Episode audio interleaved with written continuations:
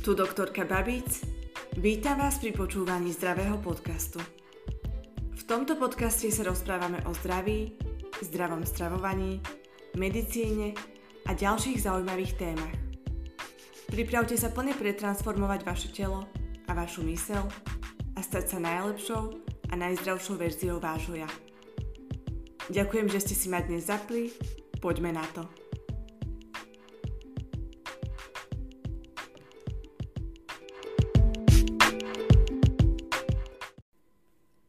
Vítam vás pri počúvaní dnešnej epizódy. Dnešná epizóda sa bude týkať estetickej medicíny. Budeme sa rozprávať o výplniach kyseliny hyalurónovej. Povieme si o tom, na aké lokality sa môžu tieto výplne použiť, aké je bezpečné použitie týchto produktov, koľko produktu by ste mali do vašej tváre dať, pokiaľ chcete použiť tieto výplne. Zároveň si povieme o tom, či je to vhodná možnosť či už liečby alebo úpravy vášho vzhľadu a aké sú rôzne komplikácie, ktoré vychádzajú z tejto metódy. Na úvod by sme si mohli povedať o tom, čo je to kyselina hyalurónová.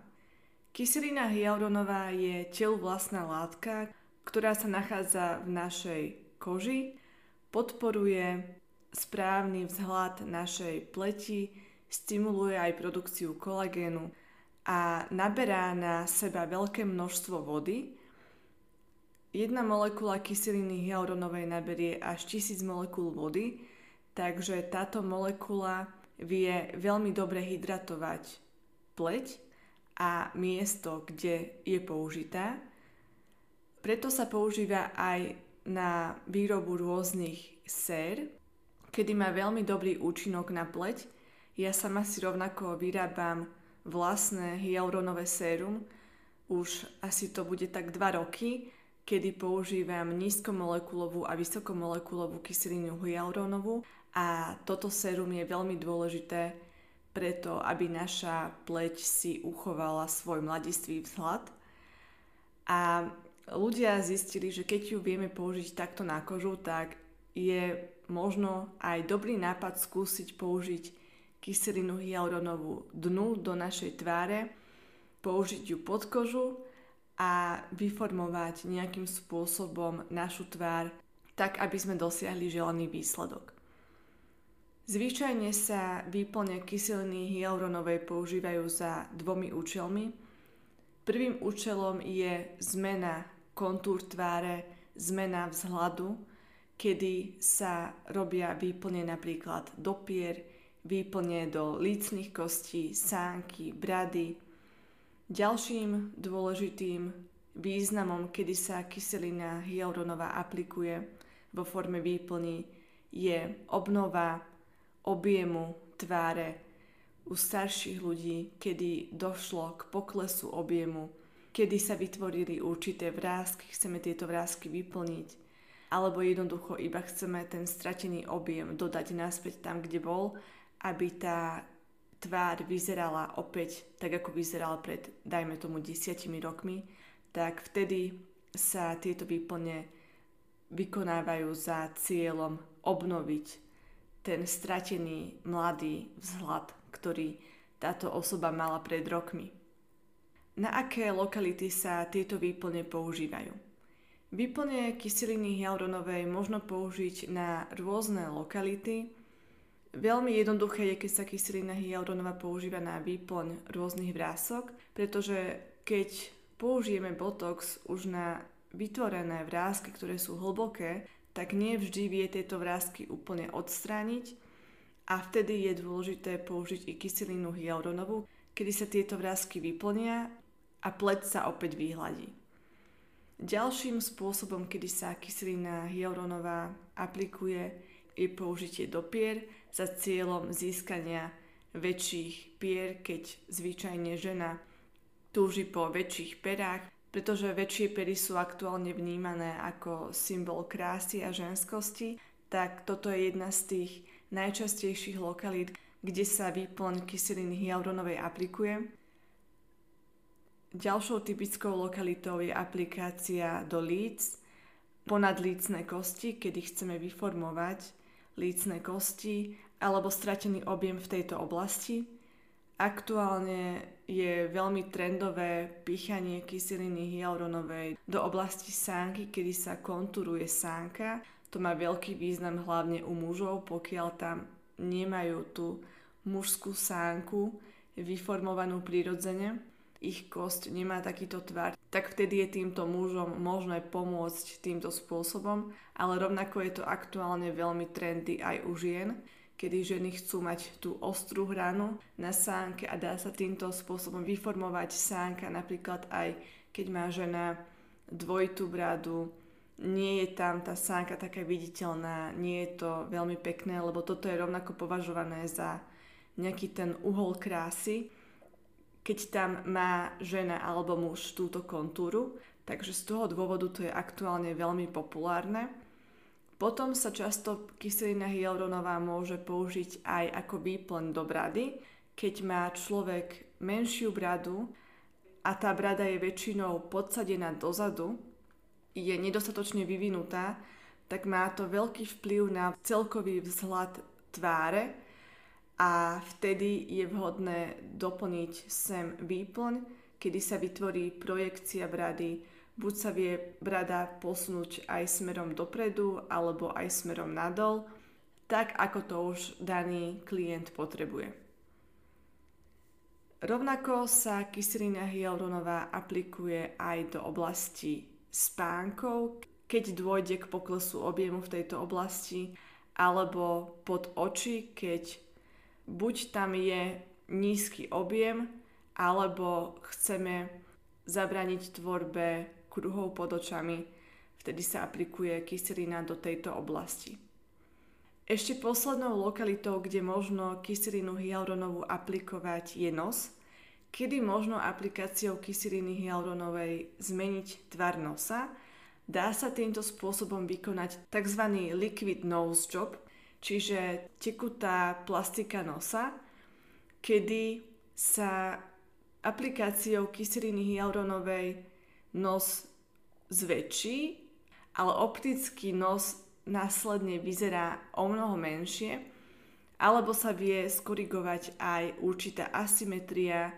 Keď tam má žena alebo muž nejaký hrbolček na nose, tak všetko toto sa dá týmto spôsobom upraviť.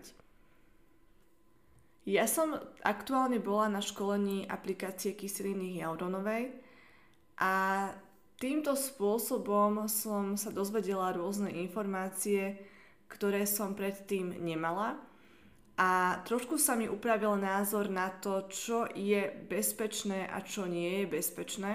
Pretože veľakrát si ľudia myslia, že Botox je omnoho horší ako aplikácia kyseliny hyalurónovej a aplikácia kyseliny hyalurónovej je niečo bezpečné, pretože je to telu vlastná látka, je to niečo, čo je pre naše telo prirodzené.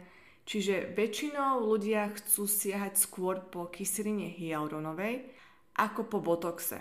Pretože Botox, sami dobre vieme, je to toxín, už len keď niečo nazveme ako toxín, tak si ľudia myslia, že to je viacej nebezpečné. A rovnako sa musím priznať, že som si to myslela aj ja doteraz. Ja som tiež bola ten zástanca toho, že keď už, tak skôr kyselinu hyalurónovú, pretože je to bezpečnejšie a Botox je niečo také menej bezpečné, pretože je to toxín, nevieme, čo to môže spôsobiť a podobne. Mala som okolo toho rovnako nejakú takú stigmu utvorenú. No, keď si my to ale naozaj vezmeme, tak toxín je rovnako aj alkohol, je to rovnako neurotoxín a alkohol bežne pijeme. Či už pijeme alkohol v malom množstve, že si dáme trošku vína, alebo vo väčšom množstve, keď niekto to s alkoholom trošku preženie a pije aj tvrdý alkohol, tak toto je rovnako neurotoxín. Rovnako je toxín aj Botox. No, Botox, keď sa používa na medicínske účely, tak sa používa naozaj vo veľmi malých množstvách. A ja napríklad som veľkým zastancom baby Botoxu.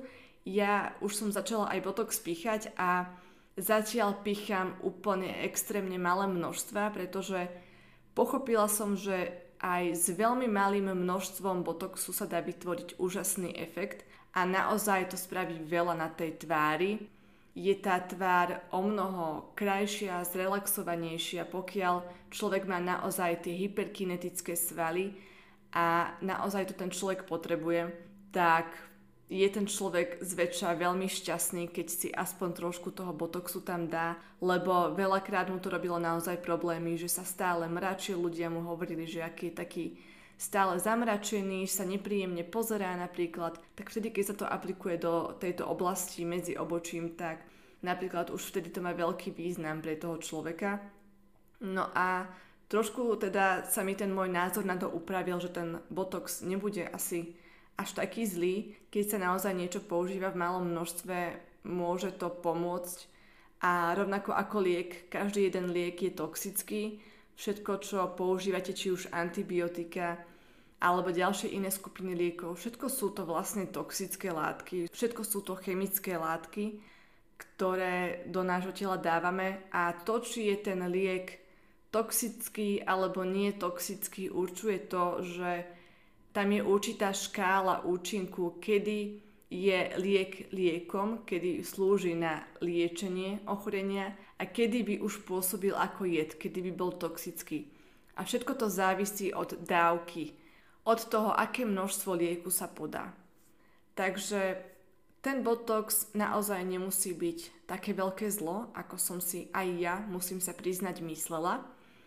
No a čo som ale pochopila pri školení aplikácie kyseliny hyalurónovej, alebo aj keď som sa o tom viacej vzdelávala už predošlé roky, tak že tá kyselina hyalurónová nie je až taká bezpečná, ako si ľudia myslia. Za prvé je nebezpečná v tom, že keď sa aplikuje kyselina hyalurónová, je tam veľké riziko, že sa môže napichnúť určitá cieva a môžeme spôsobiť aplikáciou tejto výplne uzavretie tejto cievy, čiže embóliu, kedy môže dôjsť či už k odumretiu časti tkaniva, ktoré táto cieva zásobuje, alebo pri najhoršom scenári môže lekár, ktorý aplikuje kyselinu hyalurónovú, spôsobiť človeku oslepnutie. Pretože tepna, ktorá prechádza cez tvár, tvárová tepna, tá prechádza až do očnice, kde zásobuje oko. A všetky vetvy tejto tepny sú vzájomne poprepájané, čiže akákoľvek malá tepnička, keď sa napichne, tak môže zaviesť túto kyselinu hyalurónovú do očnice. Samozrejme, toto nie je také časté. V tomto smere je incidencia v rámci slepoty veľmi nízka, ale treba pripomenúť, že to riziko tam naozaj je a môže sa to stať. Je ale dôležité vedieť správne kyselinu hyalurónovú aplikovať. Lekár, ktorý výplň aplikuje, musí dobre poznať anatómiu, ale pri tomto smere musím pripomenúť i to, že i tá anatómia môže mať rôzne výchylky a nie u každého má tepna rovnaký priebeh, čiže môže nastať to, že má daný pacient nejakú anomáliu tých ciev, prechádzajú určitým iným spôsobom a je potom rizikovejšie, že ten lekár môže trafiť aj túto cievu. Riziko zanesenia kyseliny hyalurónovej do tepny sa dá samozrejme znížiť technikou aplikovania kyseliny hyalurónovej, ktorú samozrejme už musí poznať daný lekár, ktorý kyselinu aplikuje. Preto je dôležité ísť k lekárovi, ktorý naozaj má v tomto prax, vie, čo robí. A vždy, keď idete na tento zákrok, tak si uvedomiť aj to, že vždy je tam naozaj nejaké to riziko. Aj keď ste si to možno doteraz nemysleli, pretože ste si mysleli, že kyselina hyalurónová je niečo, čo je vášmu telu bežné, je to telu vlastná látka a nemôže vám to nejakým spôsobom uškodiť. No žiaľ môže, pretože táto tekutina, ktorá sa aplikuje, má omnoho hustejšiu konzistenciu, ako keď sa aplikuje botox, a keby sa aj botox aplikoval do cievy, tak nič neurobí, pretože nemá takú konzistenciu. No pokiaľ sa do cievy aplikuje výplň, tak už tam je riziko omnoho väčšie. A zároveň to súvisí aj s hustotou výplne, ktorá sa použije, pretože niektoré výplne sú hustejšie a niektoré výplne sú redšie. Do pier sa napríklad používajú omnoho redšie výplne, ako napríklad do brady, lícnych kostí a sánky, ale zároveň tieto lokality sú menej rizikové. Najviac riziková lokalita v rámci cievneho zásobenia sú noso-ústne ryhy, ktoré sa nachádzajú medzi ústami a nosom, pretože tadeto prechádza tvarová tepna smerom k nosu a rovnako je rizikový aj nos, pretože tepna ďalej pokračuje cez nos a prechádza do očnice. Najmenej riziková lokalita na nose je vrchná časť nosa. Rizikovejšie sú bočné časti nosa a kyselina sa zvyčajne aplikuje iba pozdĺž toho horného okraja nosa, čiže tam je riziko omnoho menšie. No, myslím, že ste aktuálne pochopili, že tam riziko samozrejme je.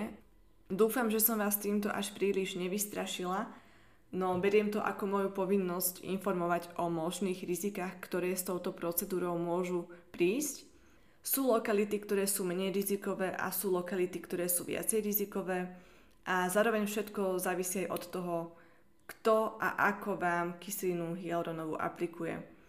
Pokiaľ urobí všetko preto, aby sa cieve vyhol, tak žiadna komplikácia by nemala nastať a zároveň existuje enzym hyaláza, ktorou sa kyselina hyalurónová rozpúšťa a vtedy, nedaj Bože, ak by sa niečo stalo, tak lekár by mal mať po ruke vždy tento enzym a pokiaľ to hneď pichne do toho miesta, kde si všimnete, že asi sa tam niečo stalo, napríklad máte tam oblasť kože, ktorá zostane taká bledá, tak vtedy vieme, že asi sa zasiahla cievka, tak pichneme tam tento enzym a tento enzym tú kyselinu rozpustí a zabráni tomu, aby sa niečo zlé stalo.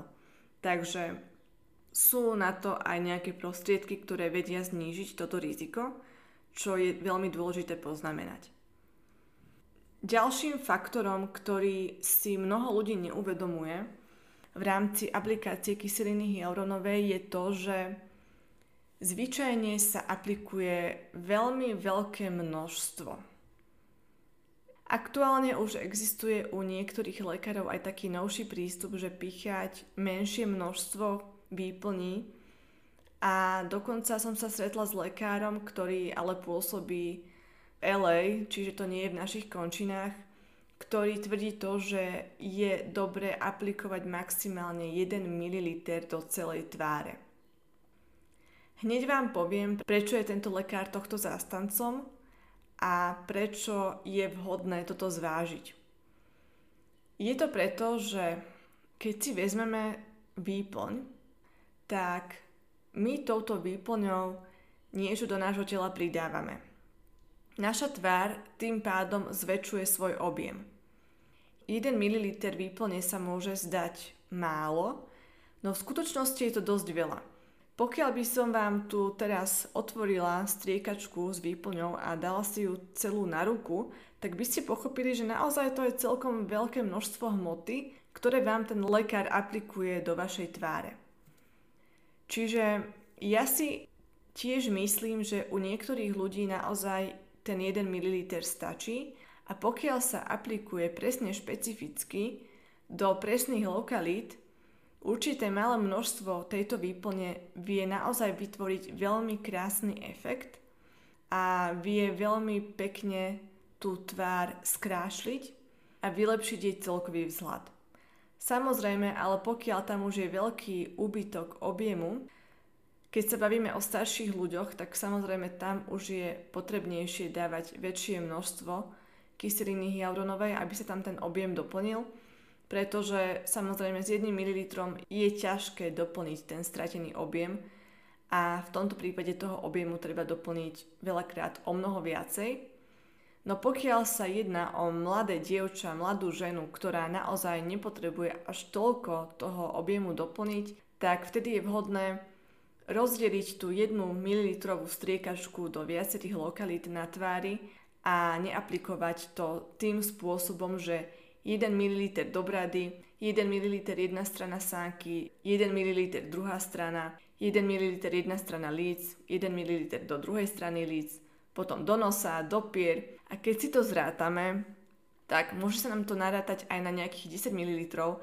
A keď si potom človek uvedomí, aké je to veľké množstvo a koľko sme toho produktu do tej tváre dostali, tak je to naozaj veľa. A zvyčajne sa stáva to, že tá tvár sa tým, že sa do nej táto kyselina hyalurónová aplikuje, zväčší. Čo nemusí vždy prispieť k želanej kráse a výsledku, po ktorom daný klient túži. Pretože pokiaľ si my teraz zväčšíme našu tvár, tak neviem, čo si o tom myslíte vy, ale podľa mňa toto nie je niečo, čo naozaj chceme, po čom túžime. Nechceme mať teraz obrovskú tvár, obrovské lícne kosti, obrovskú sánku a obrovské pery. Pretože potom ten človek skončí ako nejaká karikatúra a potom už to vyzerá tak, ako keď vidíte nejaké tie nepodarené plastiky a nepodarené aplikácie výplní, že títo ľudia už potom naozaj nevyzerajú prirodzene, naozaj nevyzerajú dobre a je na nich jednoducho vidno, že im niečo bolo robené. Pokiaľ sa aplikujú výplne, malo by to byť robené tým spôsobom, že ľudia ani nezistia, že vám niečo bolo robené a je v tomto prípade menej viac. Keď sa aplikujú metódy estetickej medicíny, nemalo by to až tak drastickým spôsobom zmeniť celkový vzhľad tváre, malo by to túto tvár skrášliť, zjemniť a zlepšiť jej celkový vzhľad, ale nemalo by to spôsobiť to, že potom ako tento človek opustí ordináciu, vyzerá ako úplne iný človek a veľakrát už ani nevyzerá ako človek. Čiže toto je vlastne aj dôvodom toho, že veľakrát vidíme tých ľudí, ktorí po aplikácii výplní kyseliny hyalurónovej nevyzerajú dobre. Je preto dôležité zvážiť si, či naozaj chcete kyselinu aplikovať. V tomto smere naozaj menej je viac. Pokiaľ to človek naozaj nevyhnutne nepotrebuje, že naozaj tá tvár nevyzerá zle, je to len z jeho nejakého rozmachu, že teraz vidí na Instagrame všade, ako to všetky ženy robia úplne bežne, lebo teraz sa to veľmi normalizuje. A tak keď si to urobia aj oni, tak chcem aj ja. Tak prečo nie? Nie je to úplne dobrý nápad a môžete si tým zároveň aj uškodiť. A môže sa stať, že potom, že si vy túto kyselinu aplikujete do určitých lokalít, sa spamätáte potom o pol roka a uvedomíte si, že vám chýba vaša stará tvár, ktorá bola naozaj pekná, taká, aká bola a možno ste naozaj žiadne výplne nepotrebovali. No a ešte jedna vec v rámci trvácnosti kyseliny hyalurónovej. Trvácnosť sa udáva, že je niekoľko mesiacov, maximálne rok u niektorých výplní, záleží od toho, aká výplň. No zistilo sa, že to nie je úplne pravda. Robili sa em er í skeny, kedy sa zistilo, že výplň kyseliny hyalurónovej zostáva v tele dokonca až niekoľko rokov. Boli pacienti, ktorým bola pichnutá výplň pred päť až sedem rokmi, a výplň bola stále prítomná v tvári. Nemali dodatočne danú ďalšiu dávku výplne a posledná aplikácia bola pred tými päť až sedem rokmi a tá výplň na tom em er í skene bola stále viditeľná, čiže nie je pravda, že je to niečo, čo je úplne zvratné a rovnako nie je pravda, že vy to potrebujete non-stop doplňať, pretože z určitej časti tam tá výplň pretrváva dlhodobo. Je tu taký trend, že lekár vám povie, že potrebujete ho navštíviť opäť o pol roka, aby vám doplnil kyselinu, či už do pier alebo do inej lokality. Pacient, keď mu toto lekár povie, tak sa už tak mentálne nastaví a uverí tomu, že má tej výplne napríklad v tých perách menej a myslí si, že si ju potrebuje doplniť.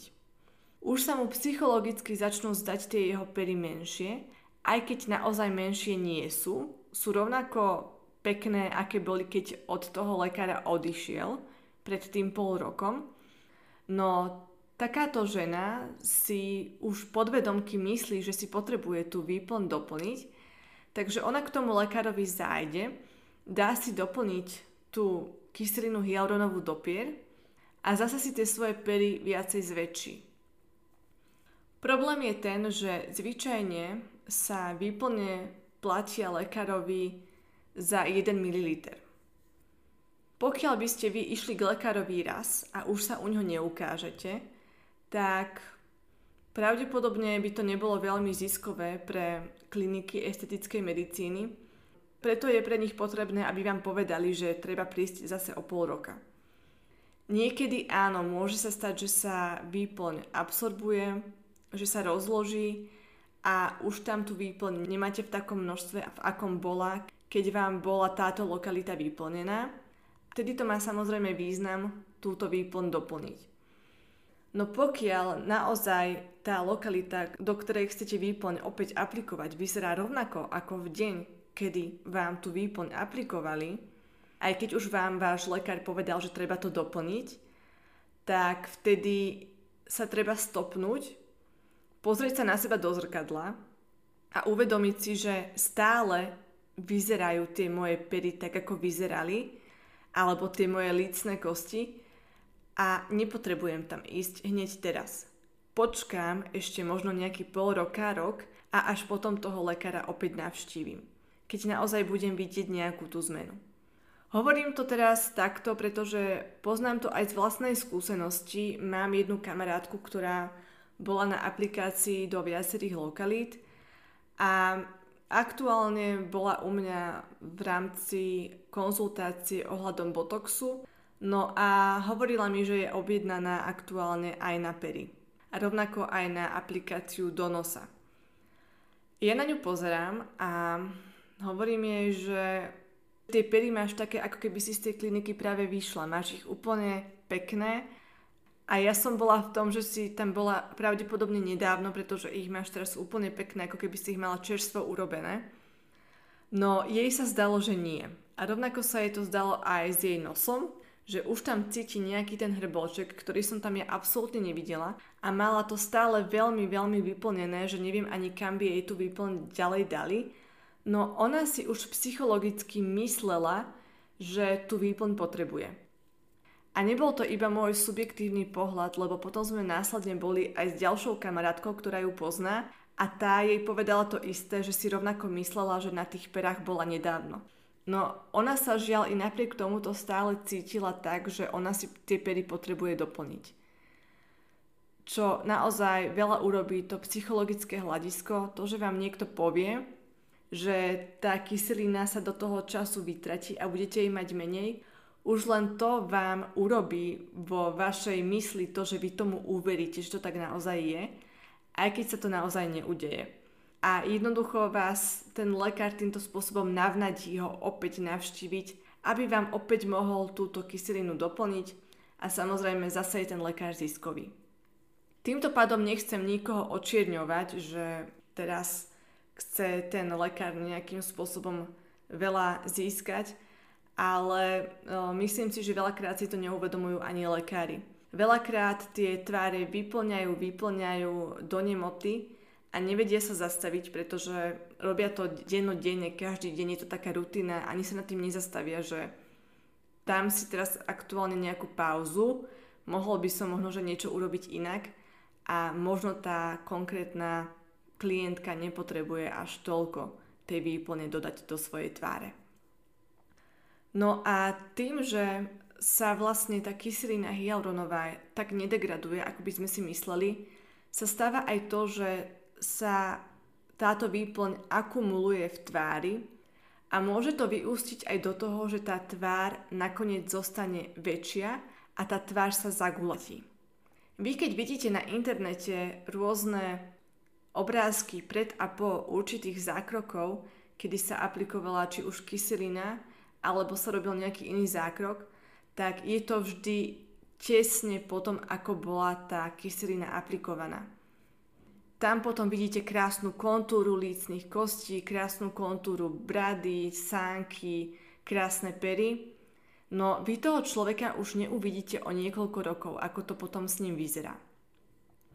Keď sa opakovane aplikuje kyselina a už vieme, že v našej tvári pretrváva dlhodobo, môže to byť aj niekoľko rokov, aj päť sedem rokov, tak keď my tú kyselinu stále dopĺňame a dopĺňame, dáme si jeden mililiter, o pol roka ďalší mililiter, tak jednoducho to tam veľakrát sa akumuluje, keď sa to úplne nedegraduje. Ako hovorím, u niektorého človeka sa to môže degradovať, ale nemusí to byť pravidlo, každý má iný metabolizmus a každý iným spôsobom reaguje. No ale keď máme toho človeka, ktorému sa tá kyselina nevie toľko zdegradovať, tak jednoducho tá tvár sa postupne zväčšuje a rovnako sa zagulaťuje.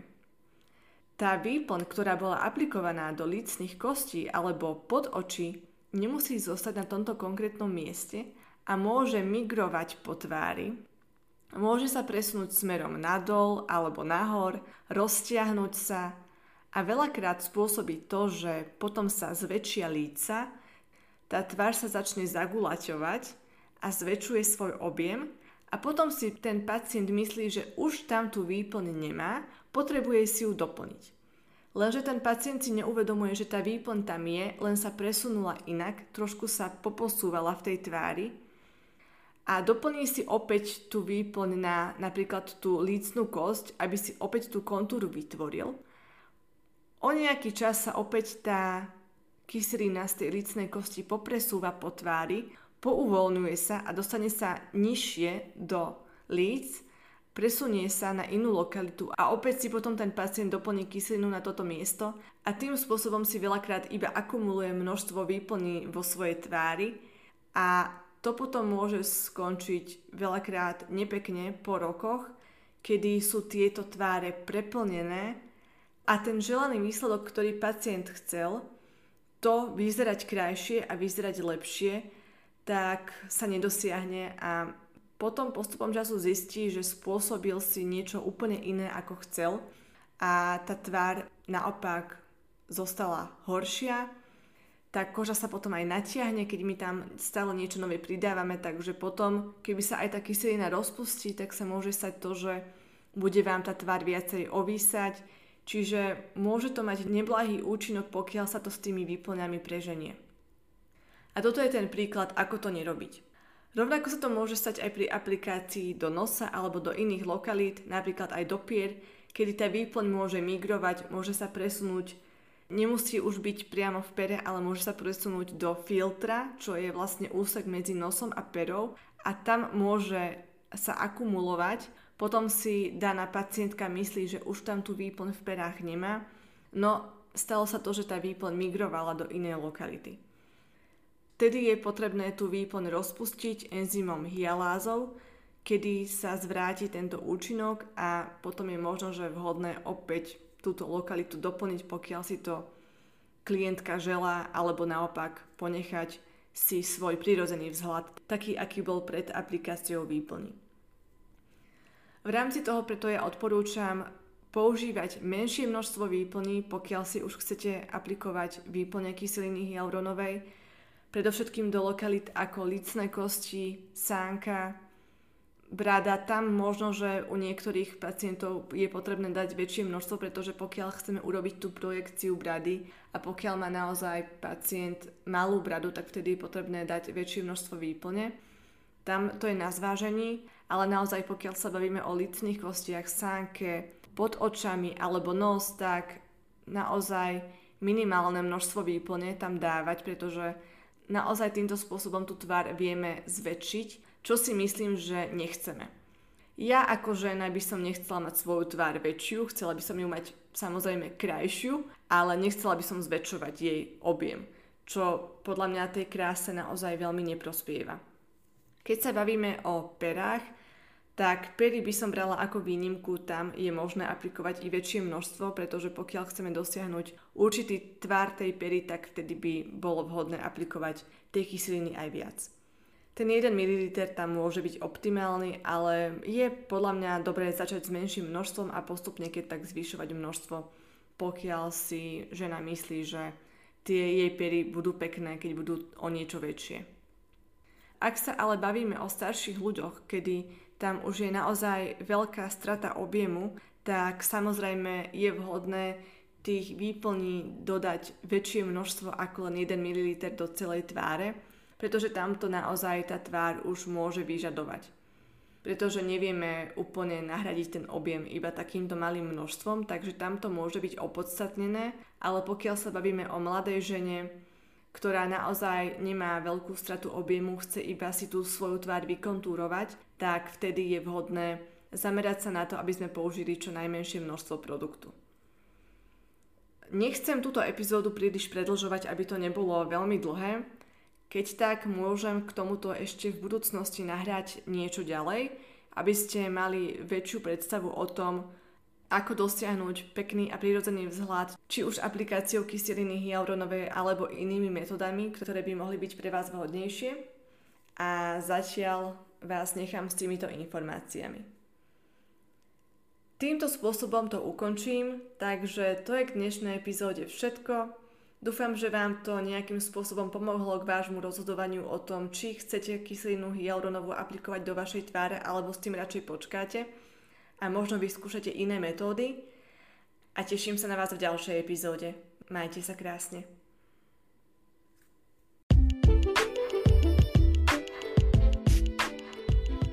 Ďakujem, že ste si ma dnes vypočuli. Ďalšie informácie nájdete na mojom webe w w w bodka zdravý podcast bodka es ka a na mojom blogu w w w bodka zdravý blog bodka es ka. Rovnako ma nájdete na Instagrame ako dr bodka veronikababic a na Instagrame môjho podcastu Zdravý podcast.